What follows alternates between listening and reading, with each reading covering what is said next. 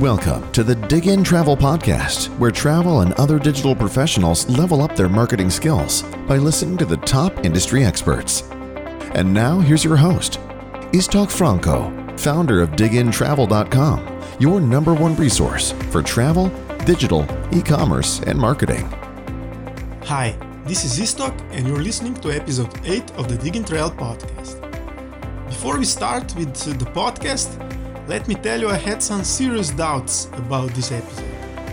I recorded this talk with Nina Wittkamp from McKinsey just when the first cases of COVID 19 had been identified. And the impact for airlines wasn't as huge as it is now. You see, a few months before, Nina and her team at McKinsey published a very interesting report called Where is the Value in Airline Retailing?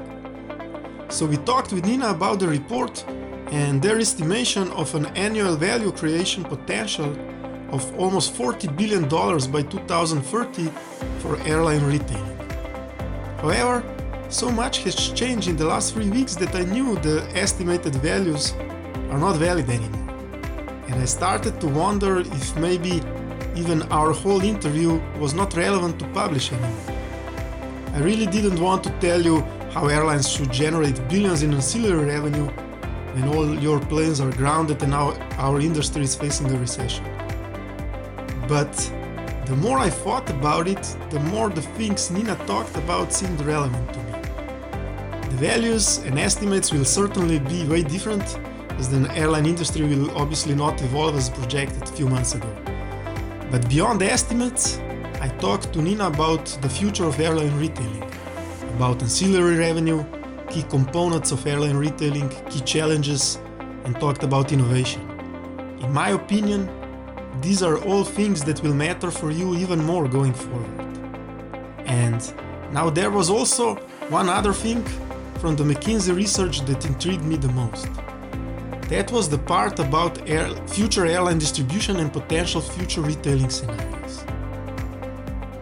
And when I read a recent MIT Sloan article that explains what happens in situations like we are facing now, I started to think about these McKinsey future airline distribution scenarios. Basically, what they said in the MIT article is the bigger the decline, the more disruption we'll probably see. So, some of these things McKinsey was projecting for the future in their report might happen way faster now what seemed like a futuristic scenario only three weeks ago may look like completely different now. And that part of the McKinsey report and our talk with Nina is way more relevant now. Will consolidation happen? Will airlines become travel platforms? Will players like Google and Amazon take over? Check out the second part of our talk with Nina to hear more about these scenarios. And if you want to learn more, I have a bonus article for you on our Dig In Travel website.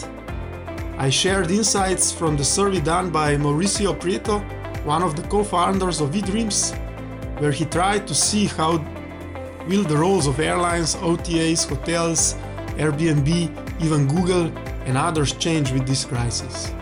You can find the link to the article in the podcast notes. Now, please enjoy the show. Hello, Nina, and welcome to the Diggintravel podcast. Hi, everyone. That's a pleasure. So, Nina, before we start digging into details of your recent paper that uh, you published, uh, Where is the Value in Airline Retailing? Can you just briefly talk a little bit about your background, what you do now at McKinsey? And also, I saw that you started uh, your career as an intern at Lufthansa, if not, if I'm not mistaken, right? That's exactly right. Before joining McKinsey, I worked for Lufthansa and FedEx Express, and you know now joined um, McKinsey about um, ten years ago. I'm an associate partner based out of the Munich office, and I do all my work in the aviation and travel and tourism space. Essentially, working with airlines, um, travel companies, intermediaries, technology companies, different players along the value chain. Your paper, Where is the Value in Airline Retailing? Uh, to me, analyzing everything about airlines, about digital and retailing and ancillary revenue. It raised uh, a lot of uh, eyebrows seeing where you communicated the value that could be created by it. But before we dig deeper into the where the value is, Can you talk a little bit? What was the reason? How did? What is the story behind the paper? Uh, why did you start with it, and uh, how did you? Uh, how how was it created? Well, actually, a little bit out of curiosity, because we saw a lot of airlines and, and a lot of uh, technology companies and, and just a lot of you know press and media in the industry talk about this as the next big, big thing in the industry, but we were actually missing the um, quantitative analysis, and so wanted to find out okay, now we're all talking about this. We're all talking about this as a big revolution and you know a couple of investments that need to be done in order to get this um, up and running. But you know nobody's really spent a lot of time talking about the actual impact um, for the customers for the airlines for the technology architecture. So we wanted to spend a bit of time thinking about what actually drives value and how do we think about quantification? Just to sum up for our listeners who haven't seen the report, and I'll put the link to the report in the show notes and in the article, supporting article. So I encourage everybody to download it. But for the ones who haven't uh, seen it yet, what you identified as opportunity for our airline industry is like $40 billion in total or 4% of the industry revenue. I think you also calculated as $7 per passenger, the opportunity of, of the retailing. Just uh, a little bit behind this number, how, how did you do this quantitative analysis? And is this something that you calculated as on top of what airlines are uh, generating now as ancillary revenue? Or how was this, uh, let's say, estimation created? Yeah. Um, so maybe um, just a quick summary of, of some of the findings. So I think essentially, you know, we said we actually expect retailing, you know, once fully implemented to really change, you know, customer engagement. So the ability to offer rich and differentiated content, across you know a, a, large and, and growing channel landscape. It would lead to more seamless order fulfillment and also the creation of more dynamic offers that are typically more relevant because uh, they're tailored to the individual customer context. And that typically leads to higher and also much more direct customer engagement more transparency about you know the product and just a greater variety of options and, and higher relevance and you know, overall, the whole offer creation process is is moving many airlines to a more modernized production environment, um, which I think are just few, you know, fundamental um, changes with retailing. Now, for the value creation part, we actually calculated a number of scenarios based on, you know, NDC adoption, based on, you know, different strategies. What are airlines actually doing with these retailing opportunities? How are you translating that into actions? And then also how is it changing the competitive landscape? And in the most favorable scenario um, where you're assuming you know ndc one order dynamic offers will be implemented by 2030 the 40 billion us dollars per year are actually the incremental value creation opportunity. So that's on top of where we are today. And just to put that into perspective that's 4% of industry revenues or 7 us dollars per passenger Maybe just to break this down a little bit further, 70% of that value creation is driven by additional revenues and roughly 30% by lower cost.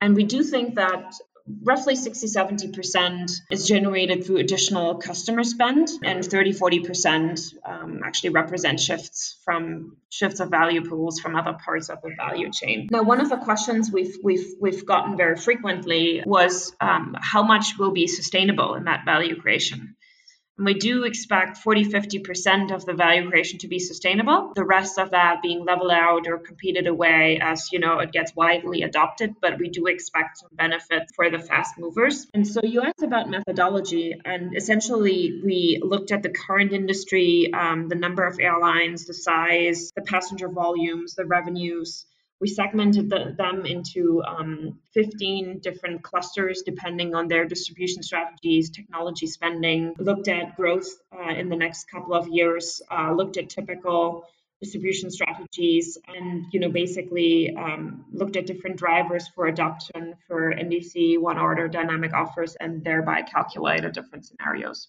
When you talked about sustainability and that's uh, something um, that I'm curious about now listening to that. Is this uh, similar to, let's say, early unbundling and the LCCs models and the ancillaries, where the early adopters was were quick to the market and uh, were getting a lot of additional revenue by a new market share by adopting this unbundled model and being good at generating ancillary revenue? You see similar with this next step in retailing if I'm not mistaken. So the early adapters who will be able to, let's say, take opportunity of uh, what you're talking about and uh, uh, implement the right systems, the right processes, the right, the right technology will gain similarly. Yes, yes, definitely. We looked at analogies um, from the past, and I think your example is a good good one to show how fast movers can differentiate. Um, the other case we looked at was the introduction of revenue management systems in the 70s and 80s where some of the early and fast movers were able um, to create value faster. And then roughly you know 40 50% of that was sustainable until you know these practices and techniques were widely adopted across the industry. So it wasn't sort of a source of, differentiation anymore to the same extent right? Of course you know there's still differences in revenue management and of course many ways to differentiate um, the systems as such were available for a larger audience. And um, we expect something similar for retailing, although the differentiation opportunity is, is probably a little bit wider because many airlines also differentiate the hard, the physical product, uh, the touch points, uh, the brand, the type of bundles, um, and that's all related with IP that is typically staying with the airlines. This podcast is supported by Pros. Are you looking to optimize revenues across revenue management, retail, and distribution? With more than 30 years of experience and a legacy in the airline industry, Pros provides AI powered solutions that optimize selling in the digital economy. Pros customers, who are leaders in their markets, benefit from decades of data science expertise infused into our industry solutions.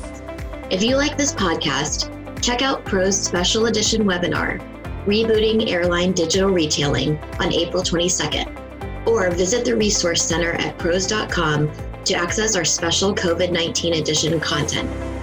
If we go back maybe to the beginning, I think what you really showed nicely in your paper when you explained why retailing at all is this gap between what customers want and that the customers, let's say the passengers and airline customers want to engage.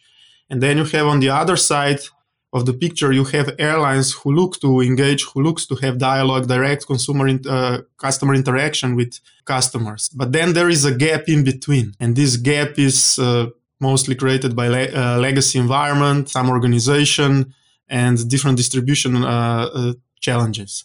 Can you talk a little bit about this gap? What is the key challenge currently for retailing?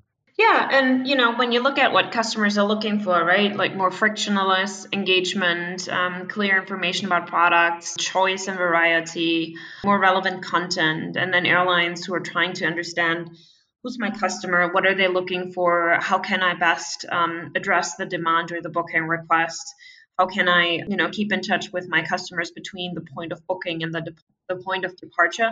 There are plenty of opportunities if a customer is in the airline um, environment, you know, booking a trip uh, directly with the airline channels, it's quite clear who the customer is. They've left information, um, they've left breadcrumbs, let's say, and it's have all the information to reach out again at a later point, offer you know additional content or additional services. So in my direct channels, none of this is a problem, right? It becomes a bit more challenging in the indirect channel environment. And of course, for many airlines, especially, you know, the large global carriers, the indirect channels are still quite important because it's difficult to reach a global customer base and in many different geographies through our own, um, you know, airline channels. And so we actually need to work with the ecosystem, with the agents, with the TMCs um, in order to get the customers um, meet the customers in their channel of choice and get the, get them to engage on the content. I'd say first of all, this is a topic especially for indirect. And there, I think the biggest challenges are that you know the number of channels and the number of sellers that airlines and customers engage with is just so big and so fragmented that this is quite hard to manage as a whole, right? So bringing fragmented demand with fragmented supply together. So this is always sort of looking for um, some intermediaries and aggregators that are making the connection. The other challenge is that um, you know uh, the systems as they exist um, today, they've been around for quite some time and haven't been you know adapted to keep pace with that development um, and are hard to change because they're um, quite monolithic in, in most cases and, and very hard to entangle. And then I'd say that within the airline, um, a lot of the processes and a lot of the products, touch points, customer information actually sits in different silos in the organization. And that is oftentimes reflected in the systems architecture and in some cases, unfortunately, also reflected in how the airlines are interacting with their customers. So I'd say these are the these are the biggest drivers for the gap between what customers are looking for and what the airlines. Okay, once we identify the gap, basically, what are the key components of this retailing that we are talking about? In your paper, you said it includes, I think, three main components: NDC, one order, and dynamic uh, offers.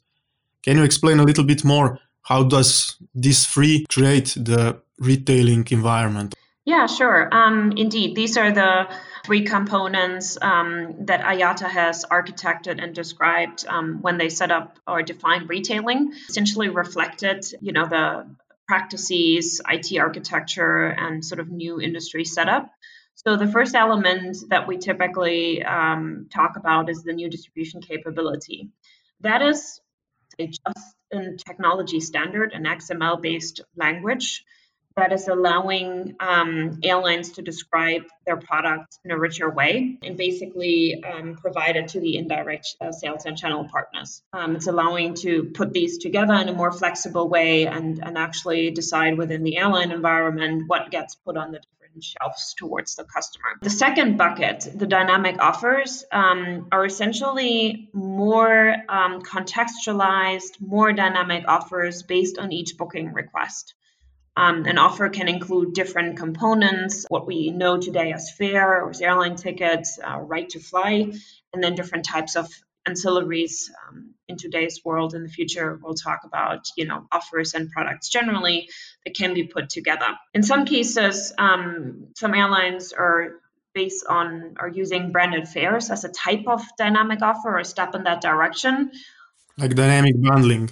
Exactly. And some carriers are looking at, you know, entirely dynamic offers, so without any any static or rebundling essentially. I similarly look to NDC and one order as a standard as, as let's say technology standards that will allow us to at the end create what you're talking about with more dynamic offers, especially on the indirect channels and through the uh, different distribution uh, ways that airlines are using now. You're also talking in your paper about uh, four key enablers.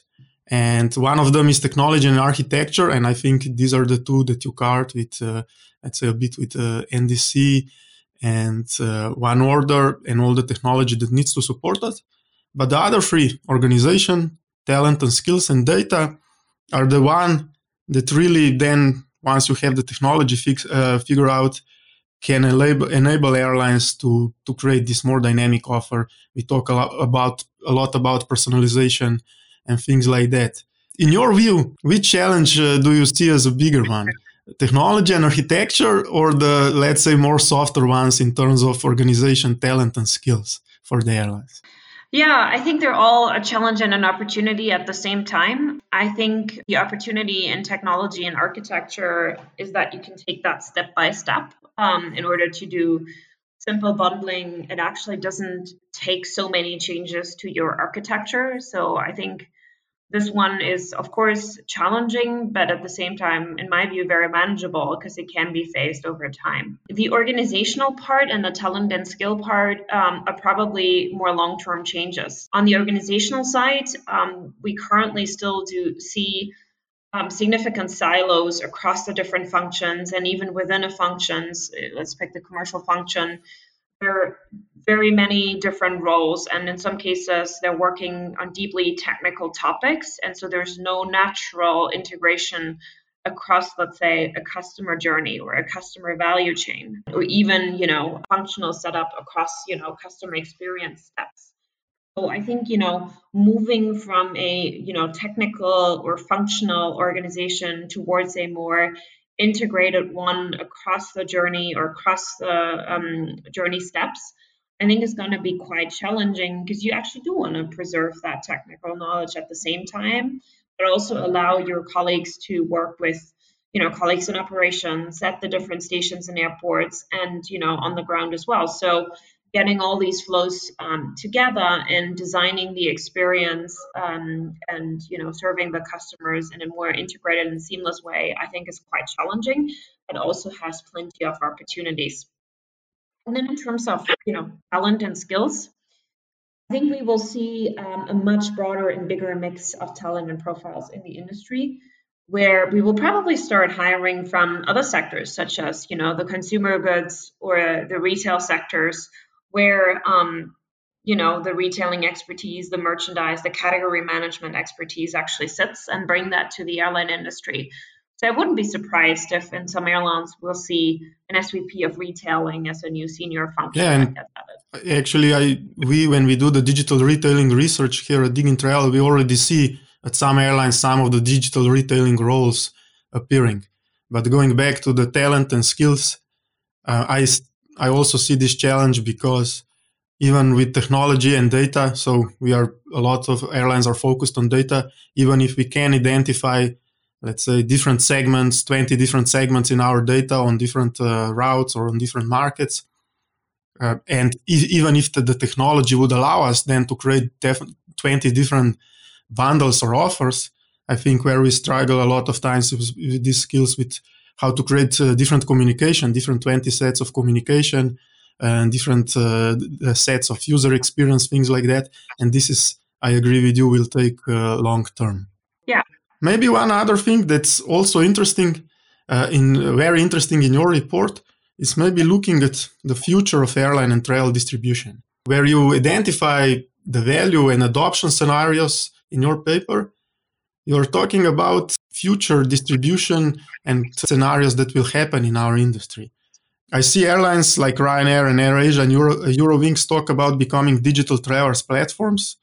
And you mentioned similar concepts of large, uh, large airlines emerging into travel platforms in your report. Can you maybe elaborate a little bit what you were thinking with that? Yeah, Absolutely. Um, and maybe one um, disclaimer on these scenarios. I mean, of course, we, we're not in the business and don't like to do crystal ball gazing, but actually, scenarios are quite helpful when it comes to what is triggering, understanding what is triggering different outcomes um, and, um, you know, what's really driving change across uh, three, four quite distinct scenarios just to understand the sensitivities. Um, and that was the main reason um, for us to do the scenarios to see what's the impact on value creation. And let me maybe start with the one that we assumed is the mo- most favorable scenario, where the large airlines emerge into travel platforms. Here, we're actually expecting wide adoption of the retailing practices across the industry by 2030, and the uh, larger airlines you know moving towards bundling different offers and products across uh, different steps of the traveler journey. There will probably be um, a few for- first movers that will be faster, but then also a couple of fast followers that will manage to um, move the majority of the customer interaction into their environment and also shift some of the spending on also on non-airline related travel products to their own platform. The other scenario that we discussed uh, that I think is worth briefly talking through the online intermediaries emerging as platforms. So, in this scenario, you would believe that some of the intermediaries actually reach enough scale um, through consolidation, through um, better user experiences and value added services, that they're able to um, get a better understanding of the customer um, on any of their travel needs than an individual airline would ever be able to. And hence, um, with that additional information that they have hence, um, I mean, they, they could be able um, to get into sort of different agreements with the airlines by saying, you know, we know so much more about these customers um, and we're um, better able to bring, you know, revenue, revenue quality for you and customer satisfaction if we work together here. And so, yes, you're producing the offer, but, you know, why don't we work together on you know what data we're sharing so that we're really producing the best fit or the best offer for the customer. And then last but not least and i think we get these questions from many people in the travel industry what's like the black swan scenario here? What happens if we have a large greenfield platform entering the industry that is really sort of managing the customer interface and consolidating a lot of the flows and so here we would believe that this would probably be done by uh, you know more technology driven company um, that is very heavily focused on user experience, um, digital experience, digital. So you mean like company like Amazon or Google? Well, yeah, that's I mean just a name, but I think the those are the two that are typically the most quoted or asked for. But yeah, that would be the idea. Um, you know, uh, and I think you could take the online OTA or intermediary example a step further and say, okay, we know so much more about the customers, um, even in their daily lives, that we are the predominant, basically, interface for any kind of shopping request, whether that's travel, whether that's groceries or other things, that we're able to do this much better. And because we're we're we're we're able to um, understand demand so much better, we're also able to take commercial risk um, and basically um, and that's the big fear that we're hearing, um, squeezing sort of airlines to pure capacity and providers and operators, where the full commercial operation and the pricing and the commercial risk would sit with that platform. For airlines, probably, I would assume most would prefer the, the first scenario where, let's say, large airlines or airlines would emerge into trail, trail platforms. And I see a lot working to try to execute that. But to do that, I think. Uh, what's really important, especially in the digital world, is the innovation. And maybe to wrap up our conversation, I also saw you speaking about innovation in the past, talking about how we see, especially in our industry, these uh, slow cycles of innovation. How can airlines change that? How can we innovate faster to maybe compete in the uh, compete uh, compete in the future with greenfield platforms for travel or even intermediaries? Yeah, I think that's an interesting question. And um, you know, when I did that talk back then, um, I think my main point was that the whole environment has just significantly changed. Right? We have so much more data available than a few years ago. There's so much more processing power. The innovation cycles um, have become much much shorter and much faster.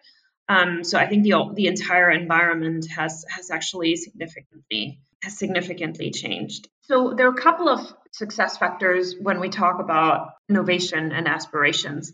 First of all, any innovation needs to come from a bold and plausible, um, so ambitious but yet achievable aspiration that's supporting and matching the long term. So, like a clear strategy for innovation and vision.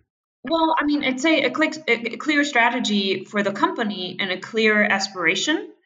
And so typically that that aspiration needs to be ambitious and bold enough so that it pushes you to do things differently. So that's where typically innovation comes from. It's always hard to say we want to do innovation for the sake of innovation, but the most successful innovation strategies come from really bold and you know ambitious aspirations um, with a clear strategic objective that you can then translate into you know specific actions that are that are actionable and manageable and you actually look at them as a portfolio.